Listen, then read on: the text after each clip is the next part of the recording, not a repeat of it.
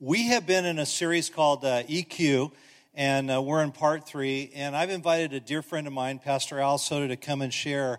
And we're going to talk about uh, going backwards in order to move forward. And he is a very dear friend of mine, and I really wanted someone that had a really messed up life. So I invited Al. Uh, come on up here, Al. Come on up here. And uh, he's a very dear friend. You're going to really enjoy him. Help me welcome Pastor Al Soto.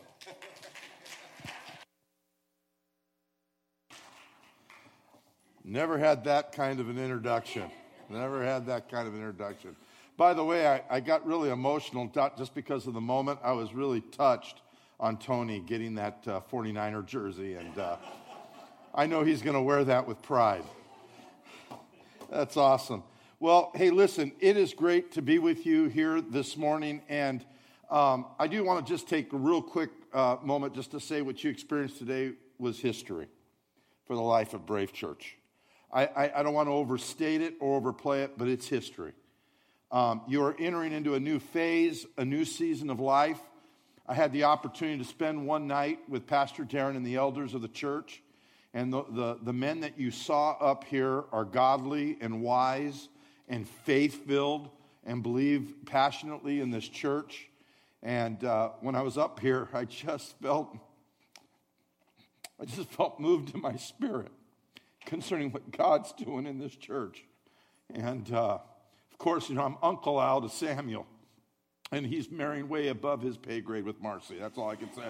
I met Marcy, and I just said, dude, you, you just can't blow this, man. She's like, she's like she's like sanctification to you you know? Some fancy theological thing right? She you, you need her but uh, just a great young couple and then uh, getting a chance just to meet kara. Oh my god what a she's like you're going to love kara. And then to see the maturity of, of what tony has sacrificed in this last season to give of his time. And then laura uh, i just have uh, come to respect and admire laura on so many different levels just what Jesus has done here. This is history. And Jesus is up to something. If you're not excited, I'll be excited for you. Is that okay? All right. Well, we're in this series, and we're going to discover that it's not possible for one who is a Christian to be spiritually mature while remaining emotionally immature. Maybe I could say it this way We are all here because we're not all there. Does that make sense? In other words, nobody's arrived, and today we're going to be on a journey together to kind of explore a simple, powerful truth that we often don't want to explore because our thinking is that when one comes to Jesus, I lived this thing. When, you know, I thought when I came to Jesus, the burdens of my heart were just going to roll away, that everything was just going to disappear, but it doesn't. And you see, we cannot separate the good, the bad, and the ugly that we've all experienced in our past and just declare to the world that, hey, I'm just kind of starting over again. How many of you have had, and I know Tony made a little funny of this, you know, for some of us who still remember what a CD is before iTunes, right? Uh, remember when you had that CD? Could you imagine? You had that CD, and it was that special moment with that person. And, you know, Tony's probably going to experience this because he just got an Adele CD. Can you imagine that? Ah, ah, yeah and you're right there. And then all of a sudden, you get to that special part of the song, and it repeats and repeats and repeats over again because there's a scratch.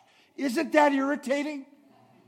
And you try to fast forward it, and you can't get around it. And what happens? It's stuck, and you get more and more frustrated. Well, here's the thing there are many of us who love Jesus Christ who are involved in small groups and other activities of the church, or maybe we're just new and we're just trying to discover what this thing's all about, but we have a scratch on our soul. And that scratch on our soul keeps us stuck. And no matter what we do, it just seems to be there. It seems to be that inner feeling of abuse, abandonment, neglect, or that deep sense of the lack of self worth.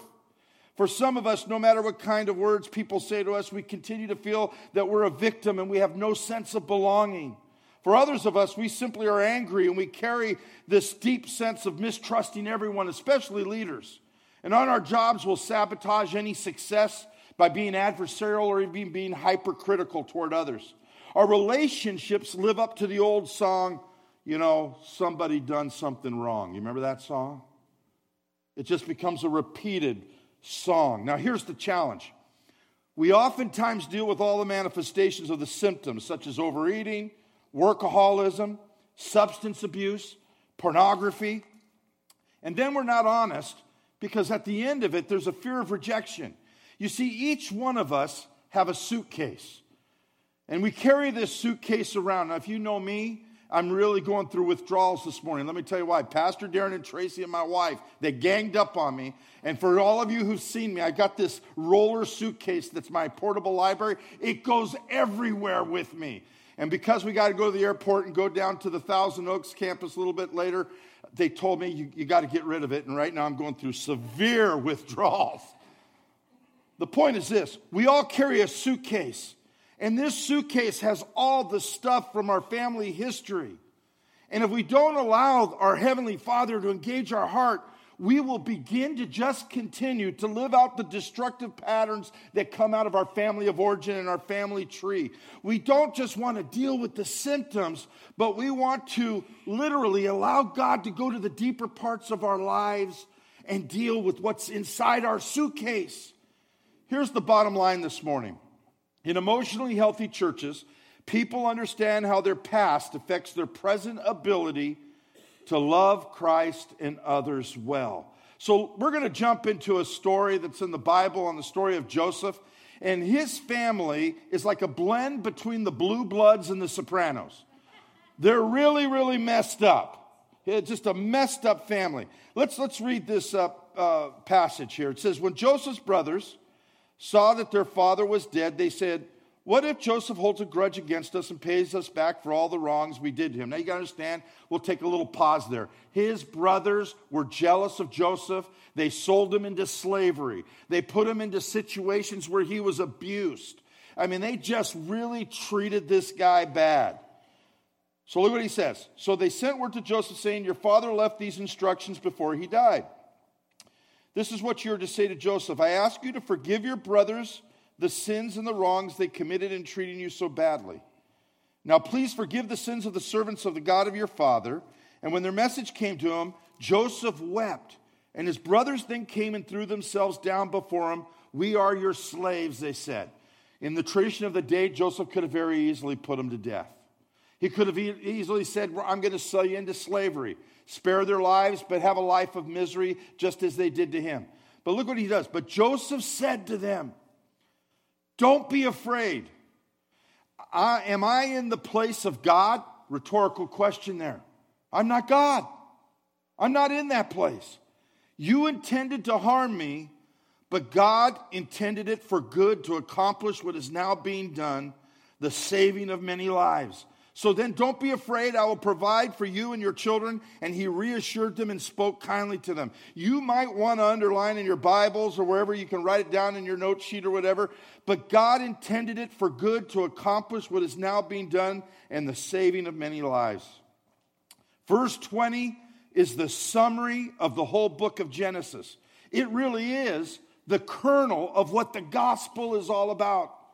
That God can take our lives that could be messed up, that could be so much chaos and disarray.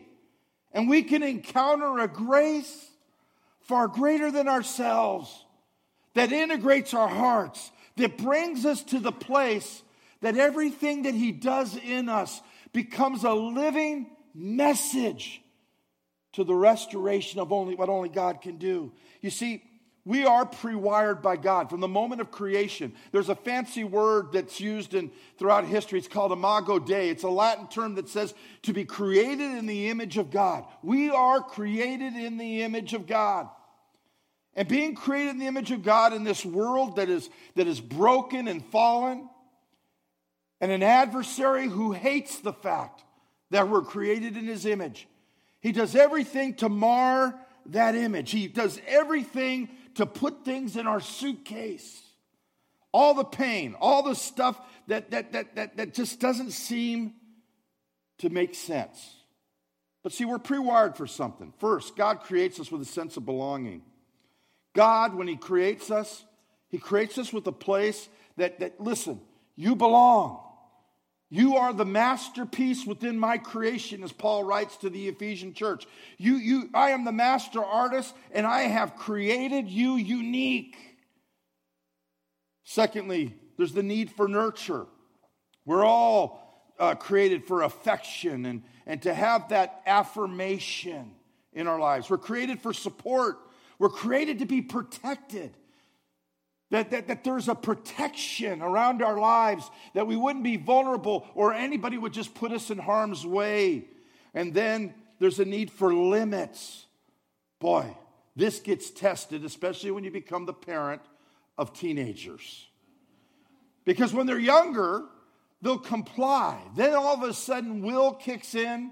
Their cognitive, their intellectual development gets to the place that all of a sudden, and I've experienced this, and by the way, for those on the other side of the teenage years, there is life. You do get there.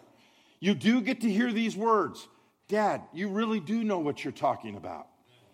You really do get there. But man, when they get through those years, they look at you and they say, Man, Dad, you know what? We're in a different age. Don't you understand? That's passe. Everything that you experience doesn't even matter. And you're just kind of sitting there going, oh, really? Yeah, you're right. I was hatched from an egg. I was there years ago. We didn't have electricity. You're right. You're right. But but but you see, we as parents and as people have been created with limits. And those limits are we can't do everything. We can't be everything. There is health, but what happens is there's a distortion that enters in, and that distortion begins to fray our perception of ourselves, but mainly of God and who we are in relationship to God. And then we live life. And for some of us, can we be this honest? There is no such thing as the perfect family. There's no such thing as the perfect family system. There are elements of brokenness in every family. And the reason why that's important to, to, to, to really discuss that is because we can live under this mythos, this, this unreality, this lie that kind of gets us convinced that, well, you know what? I'm the only person. My, my problems must be unique. Nobody else in, in, in the church or the body of Christ can really relate to me because, quite frankly, what I've experienced is really, really unique. And here's the thing that's not true. That's not true. There is nothing that I have experienced in my life that somebody else hasn't already experienced. It is a common thing of pain and brokenness. And that's the reason why the gospel is so powerful. Because for many of us, it is that moment that we need to begin to recognize what it means for God to be Father. Now, I'm going to show you a video clip here in a minute because I want to jump in and use this as a basis of sharing maybe a little bit of my story, but also unpacking some things. How many of you remember the show, The French, Fresh Prince of Bel Air? Remember that? One of my favorite shows. Remember that? Man, you remember the theme song? I used to be that show. I, I love that. Man, this is, this is uh, a, a great, great show. Well, here's what happened. He was a street smart, this is Will Smith. He was a street smart teenager from West Philadelphia who sent to move in with his wealthy aunt and uncle in a, who live in a Bel Air mansion. He's basically what happens is he's in this whole new culture. He has this extended family and he hasn't seen his father for like 14 years. All of a sudden, dad comes back on the scene. Now, I'm going to say this there is a little bit of language with this clip. There's a little bit, I'm preparing you for that, okay? I know you live in the Bay Area and you're really sheltered. But, but I want you to know there's just a little bit of, of language, but I want you to catch the pathos, the passion of what's happening in this moment as dad is beginning to walk out on him again. Watch this clip. Eh, you a better man than me. You happy? Now, you gonna tell Will or not? I'm not gonna do your dirty work for you. Fine. Uh, I'll call him from the road. Yeah, then why don't you do that? Yeah, I'll do that. Daddy out! What's up? Will, I'm glad you're here. Um, some business came up I got to handle. So we're going to have to put uh, our trip on hold. You understand? Yeah. Yeah, that's, that's cool. That's cool. Ju- Just for a couple of weeks. Mhm, I understand. Yeah. Maybe a little longer. Yeah, whatever, whatever. Look, I'll, I'll call you next week and we'll iron out the details. Okay? Yeah, yeah. It was great seeing you, son. You too, Lou.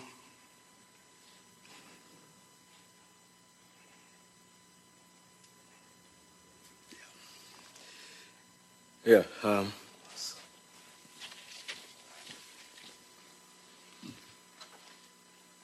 I'm sorry, Will. You know what? Actually, this works out better for me. You know, the Slimmies of summer come to class wearing next to nothing. You know what I'm Will, saying? Well, it's all right to be angry. Hey, why should I be mad? I'm saying at least he said goodbye this time. I just wish I hadn't wasted my money buying this stupid present. I'm sorry. I, you know, if there was something that I Hey, you know do- what? You ain't got to do no, nothing, Uncle Phil. Hey, you know, ain't like I'm still five years old, you know? Ain't like I'm gonna be sitting up every night asking my mom, when's daddy coming home, you know? Who needs him?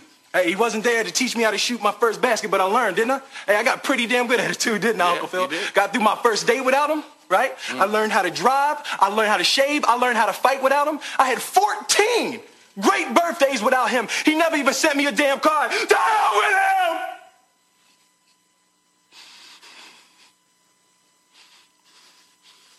I ain't need him then and I don't need him now. Will, Now, you know what, Uncle Phil? I'm gonna get through college without him.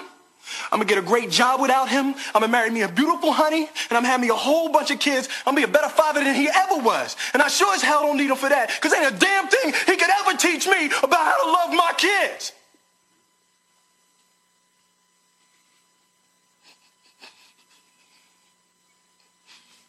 How come you don't want me, man?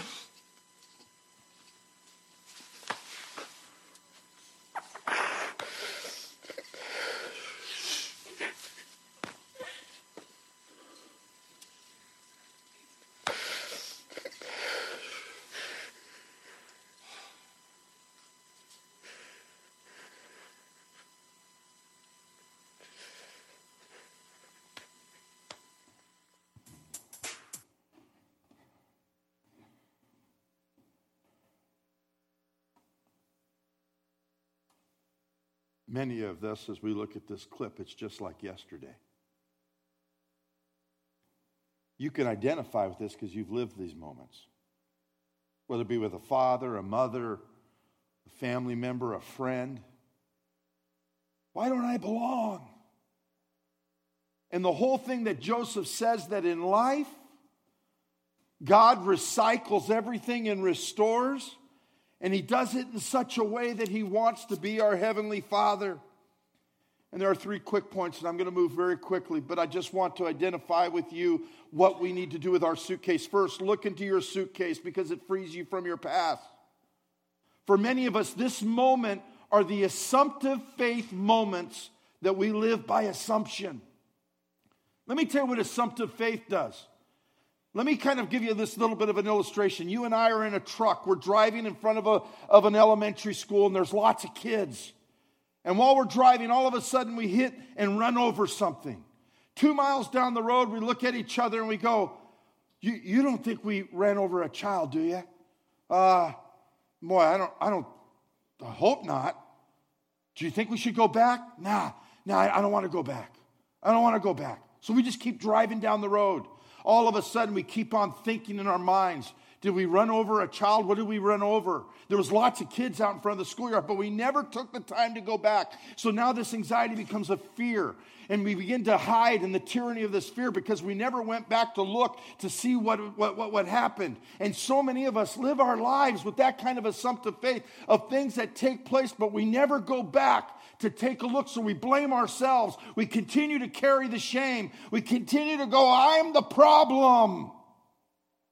Rather than get back in the truck and we go down two miles and we look at each other and we go, why don't we go back and look at what we ran over?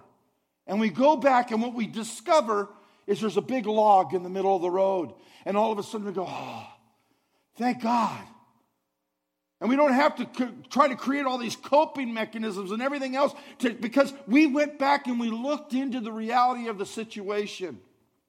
I grew up in a family, Puerto Rican, Italian, French. I used to tell people we went everything from souffle to Olay. My grandmother was black Puerto Rican. Four generations of alcoholism on both sides of the family. My father was a, was a, was a, was a coach, a football coach, very popular. He was also a very angry man. He grew up that way, very physically abusive. There was many times I would come home from school and dad would be trying to physically go after mom and I was trying to say, "Dad, please don't do this. Please don't do this." Or my father at times, because we joke about it, and some of you can relate to this, those times when we used to get beat with everything. Matter of fact, we knew that my grandmother had kung fu skills because she could throw construction boots 40 yards and those boots would go around the fence and hit you in the back. But with my dad, it was never just discipline, it was beatings. And it wasn't until later in life, because I used to think to myself as I laid in my room, and so why does my dad want to hit us like this? Why does he want to beat us like this? I used to think maybe it's us. And I remember times because we'd play sports that he would say, You can't go to school today. And it wasn't until later on in life I finally figured out we didn't go to school because he didn't want anyone to see the bruises and the swelling on our legs. Yeah, that's the kind of life I grew up with. My dad came coach of the year, and in 1975 of this month, his name was going to be announced, but we noticed something different happened. Dad started reading the Bible and started praying, and he was completely different because he went to this meeting with my grandparents and he gave his heart to Christ. We, we didn't know that at the time. I just know that dad was weird. He's not drinking and he's not angry anymore. And it was the last words that I heard my father say is when he was going up to get his award. Talk about a Hallmark movie. He goes down and hits the ground because an aneurysm hemorrhages in his brain. And he grabs me and he looks up at me and he says, I love you, son and then went into the fog of a coma for a week where he passed on. My family went into utter chaos after that. My parents and my, my, my, my mom, my grandparents, they all came to Christ. I was angry. And at age 15, I made the choice when I came home from school one day that I saw my stepdad was disciplining my brother. I knew better that I didn't want to disrespect my mom, that I said, I'm out of here. And at age 15, lived in the back of a truck and decided I was going to bail from life and hang out along the coast of California. That's where I became an herbologist, if you know what I mean. you see, it was right at that time that something kicked in generationally. You see, my, my grandfather on my mother's side, who's a genius engineer, who, who developed the gyroscope, uh, that, that, that's the guidance package, the celestial navigation for the Polaris A1 missile. I'm sitting on a New Year, on a Christmas Eve in his house, and we started drinking hard liquor shots together. And he said the words that just spoke right into my soul as a man. He said, You know how to handle your liquor. And it was game on. I drank and drank and drank. And then I came to Christ after that, and God restored my relationship with my, my mom and everyone else. But the problem is, there was still a ghost. And the ghost is God, I love you and I trust you so much, but I got all these unresolved things with dad that's still there. And then I married this beautiful lady she, I mean, my God, two different worlds. She grew up in the church. I got a big afro, platform shoes, angel flight pants. They're sneaking me in the bars. Yeah, take that as a picture. Boy, that was something else. You didn't know whether to shake my hand or put a present under my feet. But here I am. I, I, I, I met her, and two years into it, I start drinking again. Start drinking again. In the second year, after I had a, an angry fit of a drunken stage and had thrown furniture from the second story of a building, not even remembering it, she looks at me and says, Man, I don't know if I can live this way. And I made the first steps in the decisions in my life. I got to get some help. And that's where I, a friend of mine says, Hey, I want to take you to a meeting. I said, What kind of a meeting? Because he knew me. I was a prideful guy. I thought alcoholics and drunks were people that were in front of a 7 Eleven with a brown bag. I wore an Armani suit every day. I'm an intellectual. I can't be an alcoholic. He goes, let's, we're going to go to Santa Teresa, and there's a guys, they're, they're, they're, they're Christian guys, but, but he says, just go to this meeting. And I don't know why back in the day they'd put all these recovery meetings and everything in the basement someplace. But I go to Santa Teresa Community Hospital and I sit there for the first time in my life. By the way, this was after I went to my pastor and confessed to him I had a drinking problem. And he said, Al, you're so messed up, I don't know what to do with you. He says, I don't know what to do with you. You're a mess. I go, Yes. And I knew that. But here I sat for the first time with guys who are lawyers and doctors and professionals, and they're confessing their issues of drinking and alcohol. And I said, You know what, Jesus? Maybe, just maybe, just for a guy like me, just if I if I just surrender this thing, you can let you could free me from this. And it was on that day in 1984 that I stopped drinking. And it'll be February 27th of this month, I'll celebrate 32 years of sobriety. But you know what's so funny about the church? Man, we get all weird about stuff. For years, I get people coming up to me going, Hey, Al, you've been preaching and you've been to seminary and all this kind of stuff. Do you still go do meetings? Do you still? You don't need those meetings anymore. Somehow it's like you get Jesus and all of a sudden you just go, Hi, I'm a weirdo Christian. I'm one of those people you don't want at a potluck. You know what I'm talking about. Everything looks good on the outside, but on the inside, yeah, I do still do meetings because you know what I found out? God recycles everything. That since that time, there's been hundreds of young people I've been able to come alongside and share my story and be a surrogate father to to say, there is a heavenly father and he places the lonely into families. He uses everything. That's what happened to Joseph. Joseph comes to this place and he realizes Listen, I don't have to play God. I don't have to in any way judge you or violate or get angry or retaliate. But I simply, all I have to do is take what God has done in me and love you. See, we all know that from our family systems.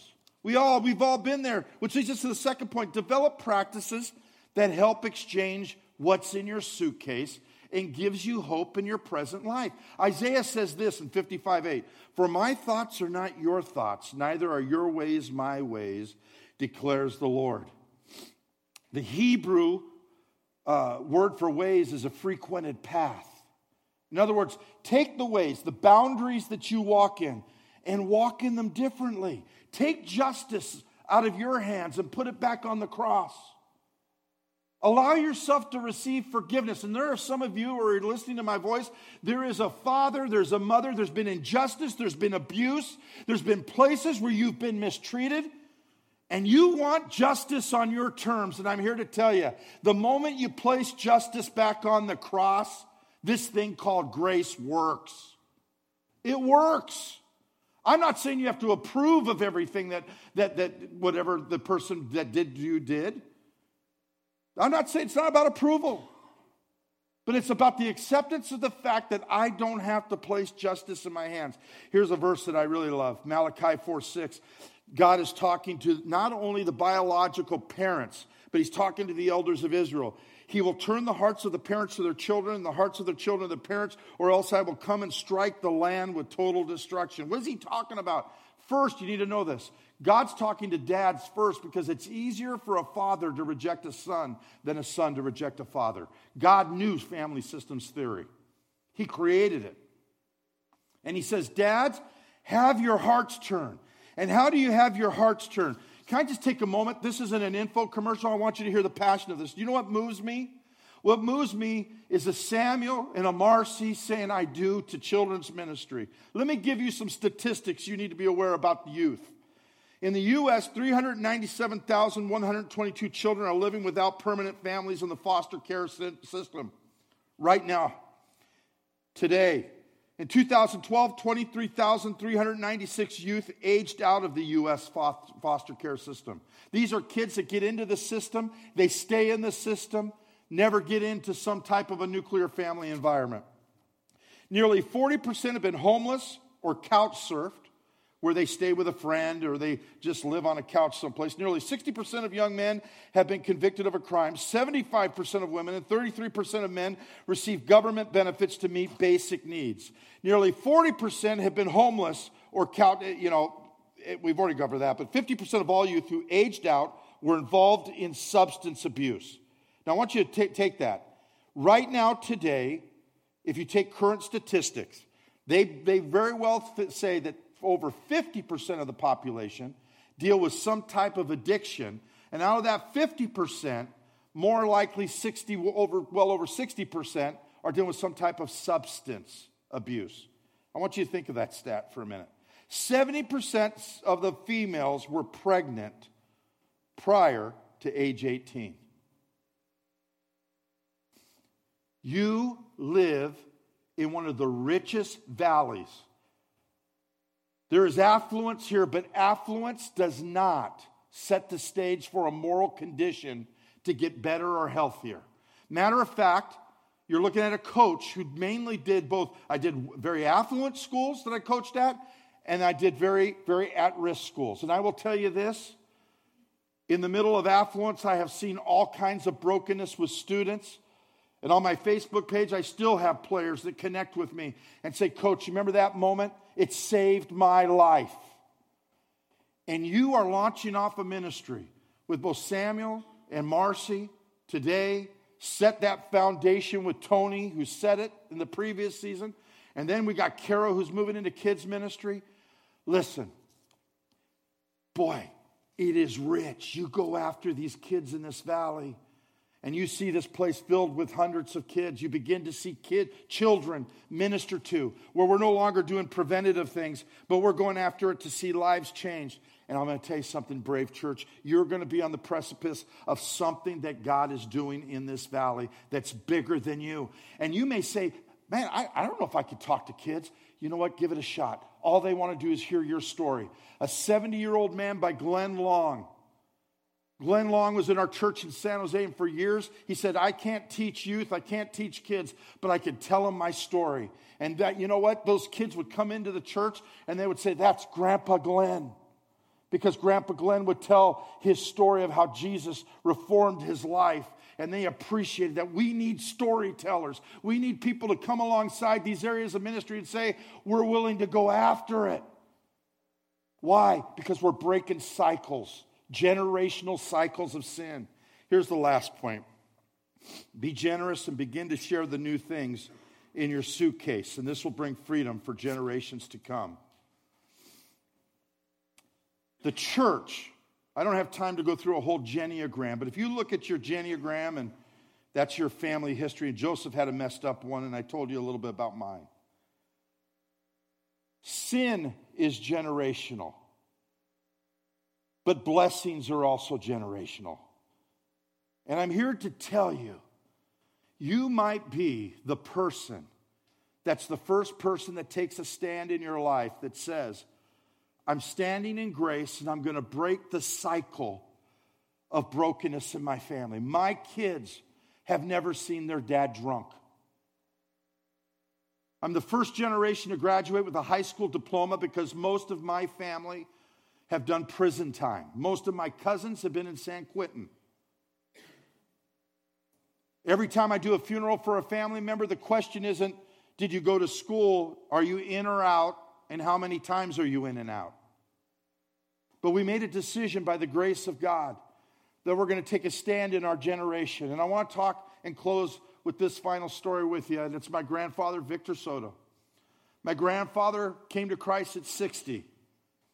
He was a wealthy man with a sixth grade education who started businesses. And then he took his resources and he began to, to, to pour his resources into missions. Matter of fact, I didn't even know how much he did until I did his funeral. And the day that I did his funeral, I, I, I, found out that he took thousands of dollars and extradited pastors out of Cuban prisons to come here, that he had helped people with medical issues. It was absolutely overwhelming.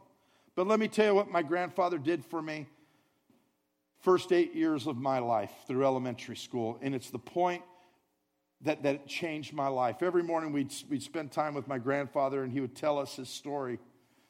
And before we would go to school, he would meet us at the door and he'd hug us and he'd look us in the eye and he'd go like this. He goes, Hey, Al, Albert, look me in the eye. He'd go, Mio, Mio, who loves you? I said, You do, Grandpa. Who believes in you? I said, You do, Grandpa. Who believes that you have a future, a God given future that God's given you? I said, You do, Gramps. And when we were little kids, we'd go, We have to do this again today. We have to do it. He did it every day. Every day before we left the house, he'd look us in the eyes. And I want you to fast forward. The love of my life. The, I don't know how many of you, how many of you are grandparents? Oh, thank God I love being a grandpa. And little Josiah, before he leaves the house, come on over here, Josiah. He says, You're going to say that thing to me, aren't you, Papa? We're going to say it. We're going to say, it, Yeah.